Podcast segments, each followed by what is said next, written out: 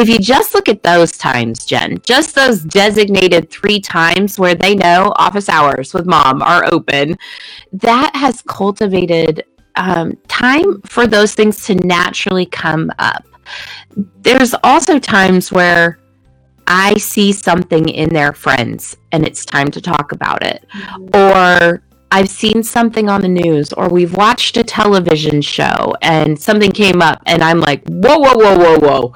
That is not how we would have handled that. Or, whoa, what do you think about what they just said? Or, I mean, th- when they're very, very little, there's so much time with them that it's natural to take those those moments it seems like and harness those and and that's a learned thing but as they get older you're picking the moments of receptivity. Hello, welcome back to the Practical Family Podcast. This is Jennifer Bryant.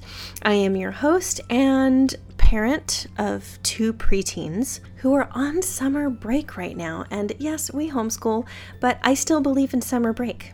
And I bet you do too if you're a homeschooling mom.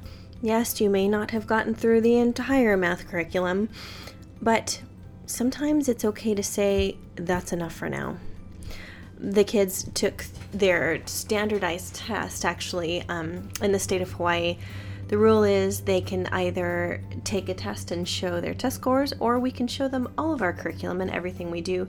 So we opt for the standardized test, which they pretty much pass every time, and it shows that they're on grade level. So that is fine by me. The other thing my kids are doing this summer is um, working actually. We we own a, a small restaurant here in honolulu uh, right outside of waikiki if you didn't know. Our restaurant is called south shore grill and we specialize in fish tacos. Now this isn't necessarily well not gonna lie. It, it it's it's a plug. It's a plug for our family business. But if you've been following me here at Practical Family for any length of time, you know that um, Daddy runs the taco shop and Mommy homeschools at home. But now that their kids are old enough, they have uh, jobs there at the restaurant as well. Um, Chloe does the cash register sometimes. Uh, she's learning to do more, but uh, most importantly, she's learning to make her own money. And uh, we're getting Asher in there as much as we can to teach him side work and stuff like that, but we're doing it for the goal of saving up to go visit friends. We want to go to Washington State this year, and uh, I want to expose the kids to the Pacific Northwest. All they've really ever known is Hawaii and California because my family is there, so we want to take a trip. Um, to Washington this year. So we'll keep you posted about that. But they are absolutely raising their own funds. um, among the, the, responsibilities and important things that we need to teach our kids as they grow, uh, my special guest today uh, is here to talk about countercultural parenting. Now, you may think that making kids get a job and work for their money is countercultural. I mean, in some cases, it may sound like it, but if we are going to raise our kids with the strong work ethic and um, to know their own mind, to know their own body, and to be able to trust themselves to do grown up adult things in the future, we need to give them opportunities to do things like that, right? So, just as they learn about their faith, as they learn about character building, you know, certainly getting a job and holding a job is character building, but there are also those really tough questions. There are things that they see in the media, things that they see um, or that they hear their, their friends talk about that we need to be able to address as parents. We need to be able to build that foundation for them of a strong faith, meaning that our faith is not theirs automatically just because we have one, but we need to have those conversations to help them to build a faith and a trust in God as they grow. My special guest today is Lee Nienhuis. She is the host of the Moms in Prayer podcast, and she's written two of her own books. She's written Brave Mom, Brave Kids, and Countercultural Parenting, which is what we'll be talking about today. Lee is here to offer guidance to any parent seeking to raise Jesus following, Jesus loving kids. So here we go, episode 107 of the Practical Family Podcast. Countercultural Parenting with Lee Nienhuis.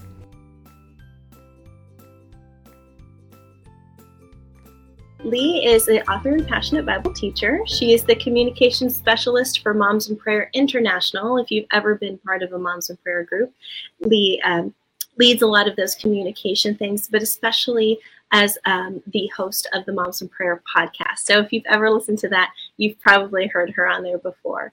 Um, she and her husband Mike have four kids. They live in West Michigan. And you talk about being a farmer's wife. Now, for those of us who have always grown up in urban areas, tell us what that's like being a farmer's wife and what your life looks like now. Well, Jen, you can almost cross an island of Hawaii in 40 minutes, but it takes 40 minutes for me to get to a Starbucks or a Target. Um, so we, yes, I know. We live in a really rural community. And so on farm, we had 120,000 turkeys and sold about 350 baby pigs a week. So it's like a medium size American farm. But as I told you a little bit earlier while we were talking, um, about half a year ago, well, three quarters of a year ago now, we answered a call on my husband's life to um, go into full time ministry or for him to step into full time ministry. And so he is now a director of facilities and maintenance for Christian Camp and Conference Center here in West Michigan. So we have three campuses and now we live full time at camp we have three different campuses. We do the typical summer camp and have kids come to camp and and do that, but we also have retreats and conferences. This particular weekend we will have men's retreats here. So probably in on normal years we would have 300 men each weekend for a few weekends out here doing men thing and we do women's retreats and mom and daughter and so we also have a dude ranch and we have a Christian um, camping, like RV tent style campground as well. So we kind of do it all, but it's it's a neat place to live. It's very different than the farm, though. Really, yeah, yeah. So your kids are, your whole family is living this camp life now with people coming in and out and everything. How how has that changed the dynamic of your family and what you do with them and everything? Such a thoughtful question because it has been very difficult for us. We used to live on four acres of grass. And so it was uh, surrounded completely by farm and, and that kind of thing. But we very much had privacy as a family. And now that has almost left. So our front window, people drive by in golf carts all the time and wave to us. And mm-hmm. um, it, it has been a transition time for all of us giving a little bit. And it's interesting because COVID slammed the doors on what would be a typical camp year. Mm-hmm. And we were in a new place in a new home and so we've all been adjusting to a thousand less square feet on our house and the lord has just really brought us closer and closer um you know really physically to each other and that has been precious i have three teenagers and a and a 10 year old. So it's a really interesting time for three teenagers to be on top of each other. And yet, God has been so good and faithful in the middle of it, but honestly, been a little tricky.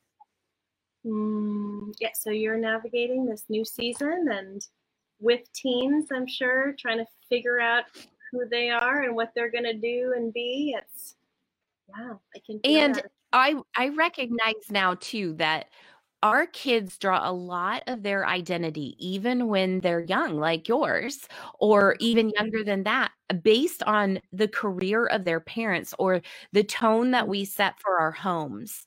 And mm-hmm. so it was natural for our kids to say, We're farm kids, we live in the country. And and now we don't. And so even though they were little bitty identities, there's been a reshuffling for them, just like there is in our lives, for who are we mm. now and what are we going to be about as a family. So, I, I, mm. we can talk about this a lot, but this year we have refocused on what does it mean to be a Nienhuis, and mm. it doesn't just mean being a farm family anymore, and it doesn't mean just loving Jesus. It's meant we obey and follow God's call on His life, and He has called us as a family to this gosh, that is such an important message. I'm glad that you started with that because as we talk about countercultural parenting, it, it seems that we kind of have to know who we are first before we go out into the culture before we even know what to do with the culture, how to lead our kids there.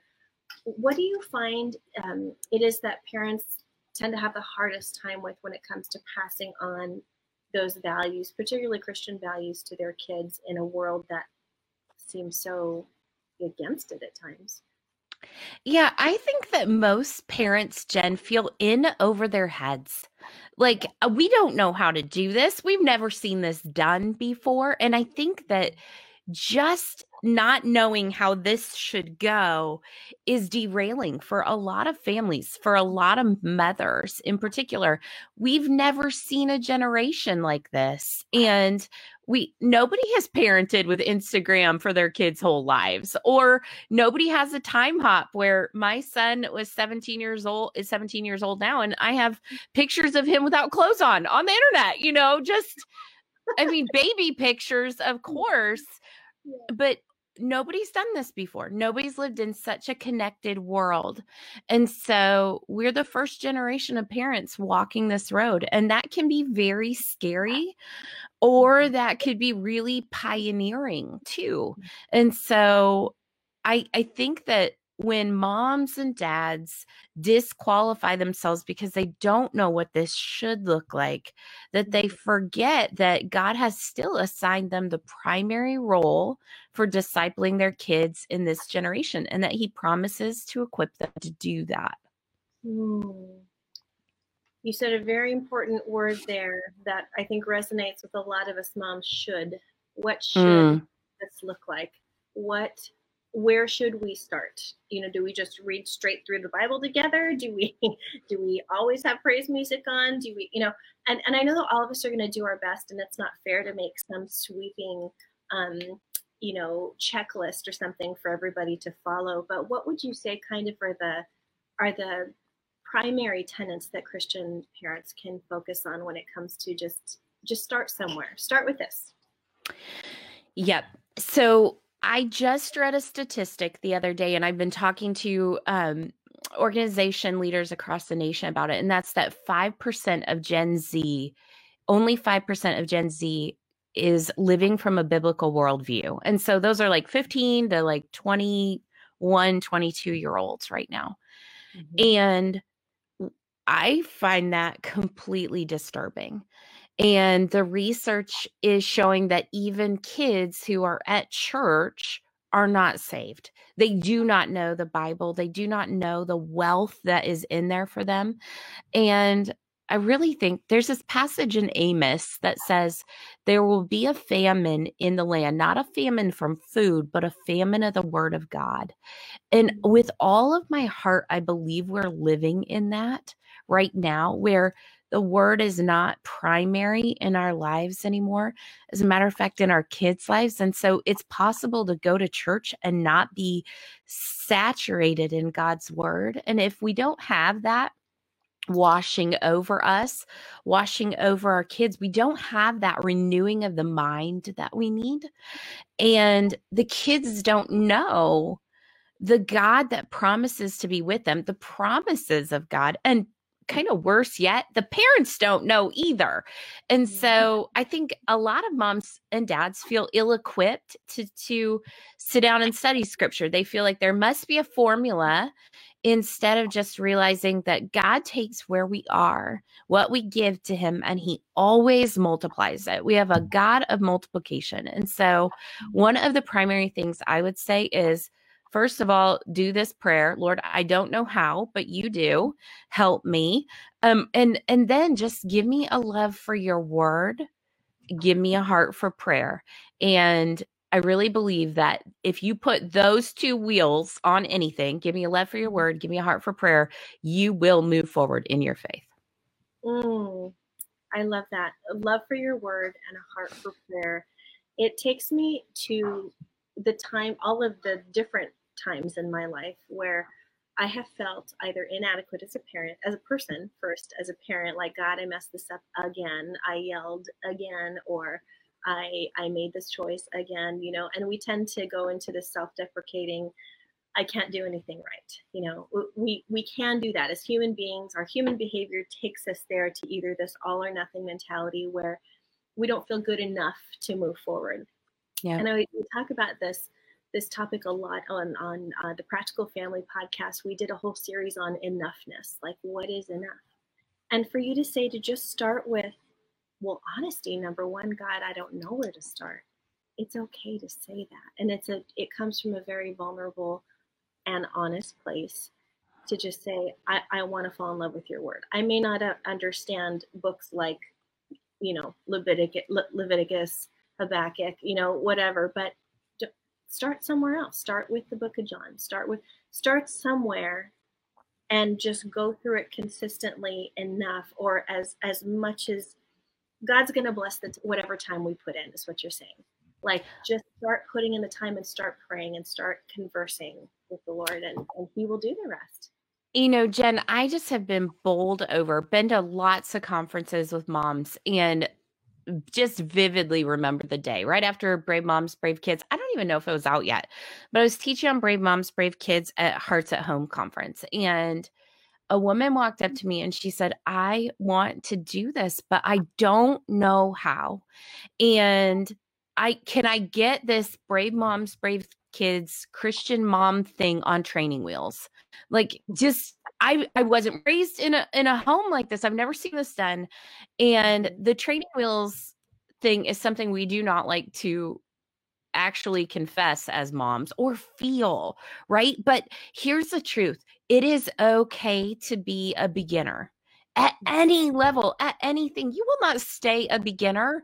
And if your heart is positioned so that you want to know and love and walk with the Lord, He honors that. It says the eyes of His eyes roam throughout the earth, looking to strengthen hearts that are committed to Him in Second Chronicles. And so it's as easy as just saying, like, Lord, strengthen me. Start here. And I mean, like the Jesus Storybook Bible is the perfect place for a mom to begin to to understand the scriptures. I mean, if it if it works for Angie Smith, you know, like she writes for Lifeway now. If it works to read a story Bible to start, then that's where you start. But you only mm-hmm. need to be approximately 30 seconds ahead of your kids, you know, and do it alongside of them and watch what God does. And remind me your your kids' ages again, or remind us where. yeah, I have a boy, girl, girl, boy. So 17, 15, 13, and 10. Yep, there you are. You're right there. totally. I've got an 11 year old girl right now and, and 10 year old boy, and we're just we're coming up into all of those all of those feelings. We have to diffuse arguments daily over here, but you know, teaching them how to do that, and then other times just having having grace for where they are with that is yeah.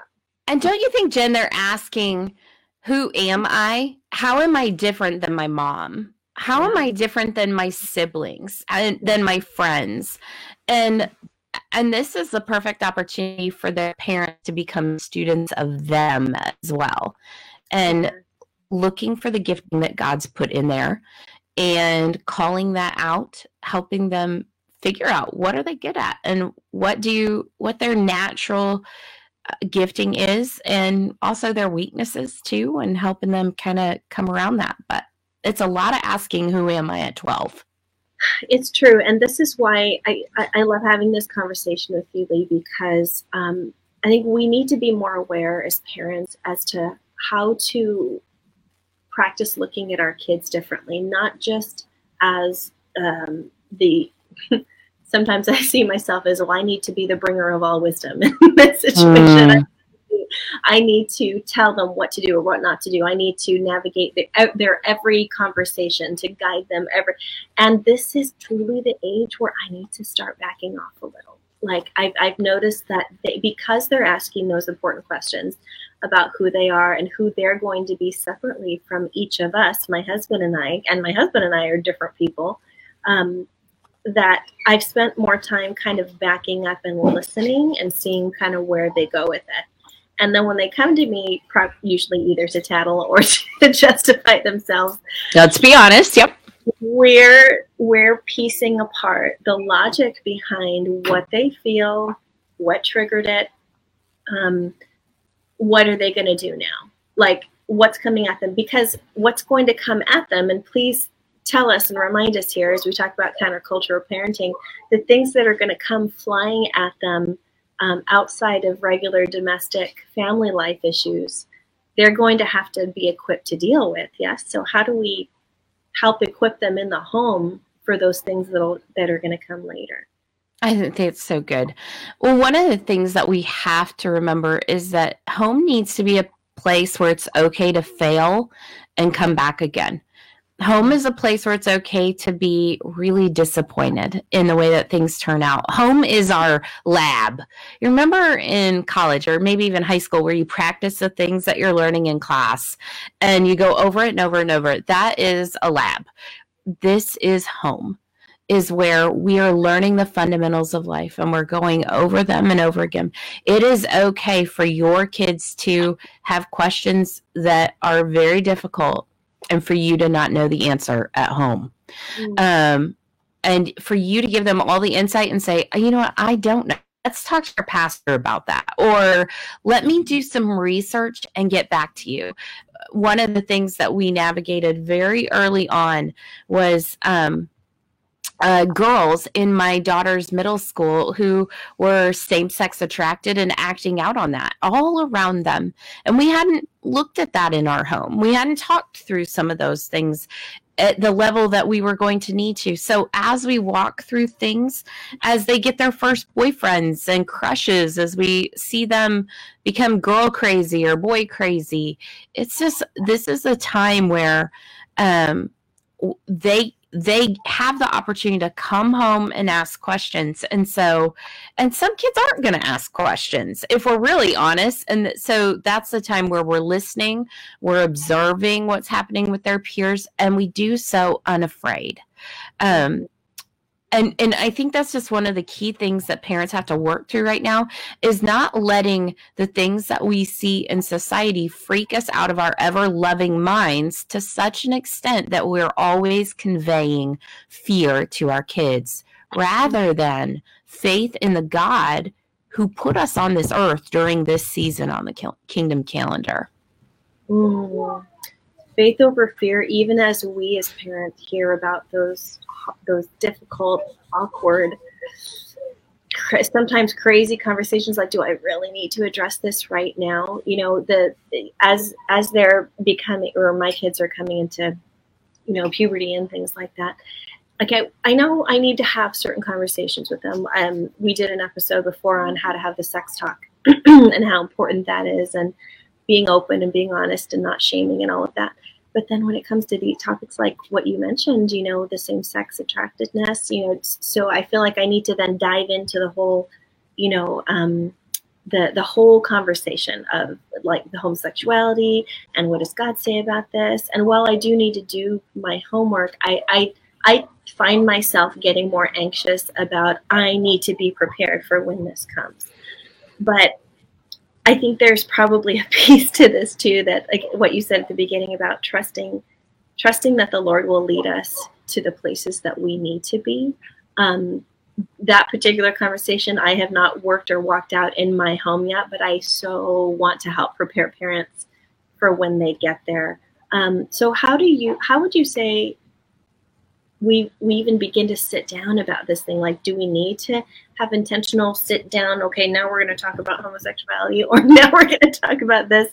Or do we always just let it happen organically? What how could it look like for parents in the home is what i'm asking I, I think I can only tell you what's happened in our home. And that's that there are times where we've cultivated conversation times that happen naturally. And they're going to happen in the morning before school. Um, it used to be that I would get up for an hour and before my kids got up and this can sound dreamy to some moms that still have little babies, but get up for an hour and then my kids would wake up and then, you know, I would study my Bible and then I sit down and study with them. And that's not possible in the stage that we're in anymore. But the time before they go to school, I sit on the couch in the middle of our little tiny house now and I'm available for every conversation, every signing of a paper that needs to happen. This is a time when they know that I'm available, you know, like so I'm drinking coffee and I'm telling you, sometimes it hits me between the eyes, the things that we're talking about before 8 a.m., you know, but the other thing is is that dinner time has been a natural time for that. Like we we do the sharing questions around the table. What was the high of the day? What was the low of the day? What did you could do over the day? Um, and then my husband takes bedtime and he's done this for a while. I did it when they were little. Um, but he sits on the bed and tucks them in, says, I love you, prays, asks if there's anything we should pray about. And so if you just look at those times, Jen, just those designated three times where they know office hours with mom are open, that has cultivated um, time for those things to naturally come up. There's also times where I see something in their friends and it's time to talk about it. Mm-hmm. Or I've seen something on the news or we've watched a television show and something came up and I'm like, whoa, whoa, whoa, whoa, whoa. That is not how we would have handled that. Or, whoa, what do you think about what they just said? Or, I mean, th- when they're very, very little, there's so much time with them that it's natural to take those those moments it seems like and harness those and and that's a learned thing but as they get older you're picking the moments of receptivity. And so for homeschooling parents, there's more one on one time together or five on one, depends on the size of your mm-hmm. homeschooling family. But when they exit your home to public school, if they do that, if you make that choice, you're grabbing snippets of time. And I think it's just being willing to go there at any time. Just a willingness to let every moment be useful. And I love it that the Lord is accessible to us in those moments, Jen. There's never a time you're going to enter into a conversation where He's not going to be ready to give you wisdom and discernment in the moment. And so, like the sex talk, there's never a time to not have that talk. it, it, when it's little it's it's a little bitty conversation and it's not long and drawn out it's not very detailed and when they're in high school it's time for a little more detail and by the time they get married you hope to have had the whole enchilada conversation about how that will go. Um, but trusting that each stage that god is leading you in those. Amen. Amen and so the the concern then about what do i give them? How much do i give them? When do i give it to them? It's it's i think in a search and for people like me too who have this tendency to want to do things the right way right? I think we all kind of seek that stability as parents especially if we didn't see it modeled much growing up. Right. We go for the books we go for the materials and there are so many and and, and at practical family i've I've uh, highlighted and platformed wonderful ministries like yours who have given the nitty gritties about here's what you can do. It's wonderful to hear even examples of this, like from from moms like you, to say, well, you could do it in the morning. It could be at dinner time. It could be, and a, and a lot of us have never thought of that because each of our family uh, times and days look different. And what if I just made room in this area to do that? You know, something that has been really helpful, and um, I talk about it in Brave Moms, Brave Kids too, but um, in Brave is an acronym, just the book's based on that. But the R is for reflect, and it's it's in the middle of motherhood. Some of the most powerful moments are the moments that we stop and say, "Wait a minute, what is going on here?" And it's moments where we are reflecting on us it's moments where we're reflecting on what is happening with our kids what's happening in our marriages. There was this time when my baby ryan was seven years old and he's 10 now and i realized that he did not know how to tie his shoe. And i said to him you need to get on your shoes and go get in the car. And he said um he said, I don't know how. I don't know how to tie my shoes. And I was like, What are you talking about? You're seven years old. And he said, Well, I've, I have two words. This true story. I have two words for you Velcro. And I was like, Oh my gosh, he's right. I had bought him Velcro shoes. And uh, Jen, you know, there was no reason in the world that I would not have taught him how to tie his shoe. It was just an oversight. And so I think that there are things that we actually don't say to our kids and it's not because we don't mean to. It's because we just haven't thought of it so far. And so what the lord's just led me to do is i, I call it my quarterly review but uh, about once a quarter in my kids lives i sit down with this piece of paper 25 questions that the lord's given me. They're free on my website but they're in the back of the brave moms brave kids book. They're in countercultural parenting too. Um, but there are questions like what what is my child's greatest strength right now? What do i see developing in them? Um, what physical things have i not taught them how to do? Who are their closest friends? It's 20 like what's my child's learning style? I have even an education class questions in here too. Is my child learning age appropriate hygiene? You know i mean things but this looks different at every stage with every child and i think that one of the things that moms need to understand is that sometimes it's because we're going to the next stage so quickly that we're missing steps where a little bit of reflectful reflection could be a game changer for a family mm-hmm. Mm-hmm. Instead of letting every day lead us, you know, that we we stop to take that minute to reflect, to take charge of, okay, what is actually happening, and do do we need to go any kind of different direction? And that's just ownership. That's ownership of our own choices as a family and it, I think it's easy to feel pulled by the culture or, or, pulled by all the supposed tos, whether it's all the kids' activities or what we're doing at church this week or, or just our schedule. Remember we, we are in charge of our schedule. We can choose to go or not go with something for the most part, you know. Um, and and what a welcome reprieve that can be for us. That's that sounds good. Thank you I I just want to remind parents that character is a primary issue in the formation that your children are going through. Countercultural parenting answers the question how do we see the culture change? And the answer is that we do the work at home. That society is a barometer of this large group of homes and that the work of rebuilding society actually starts in our own home and and really, you can't do that when you're always driving to the next thing, when you're always going to the next place. Um, and so there have been times where, even though I love that my kids are very involved with their youth group, they love their youth group buddies, there are times where I'm like, yeah, it's Sunday night and we need time as a family right now, worse than you need to go hang out with your youth group friends. Mm-hmm. And I'm pro church, but there are times where we've just said, you know what, especially uh, we talked about moving here. We've needed a lot of family time and a lot of time to just say, everybody's scrappy everybody's cried today it's time to just settle back in at home and and put the wheels back on and i think parents are the ones who are equipped to do this and God has given the primary responsibility of passing faith not to a youth pastor, but to the parents. And that faith flows best downhill from one parent to the child, to the child becoming a parent, and so on. And that when we put ourselves in the middle of that of that rightful passage of faith that we have just positioned ourselves for an infusion of power by the Lord. Thank you so much, Lee.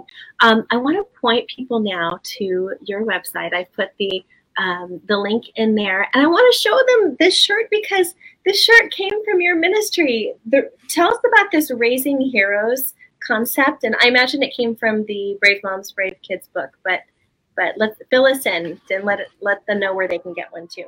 You bet. My prayer since before the Lord even gave me kids was that this understanding that kids and becoming a parent was actually a gift from God. That we could do nothing to make parents parenting happen in our lives.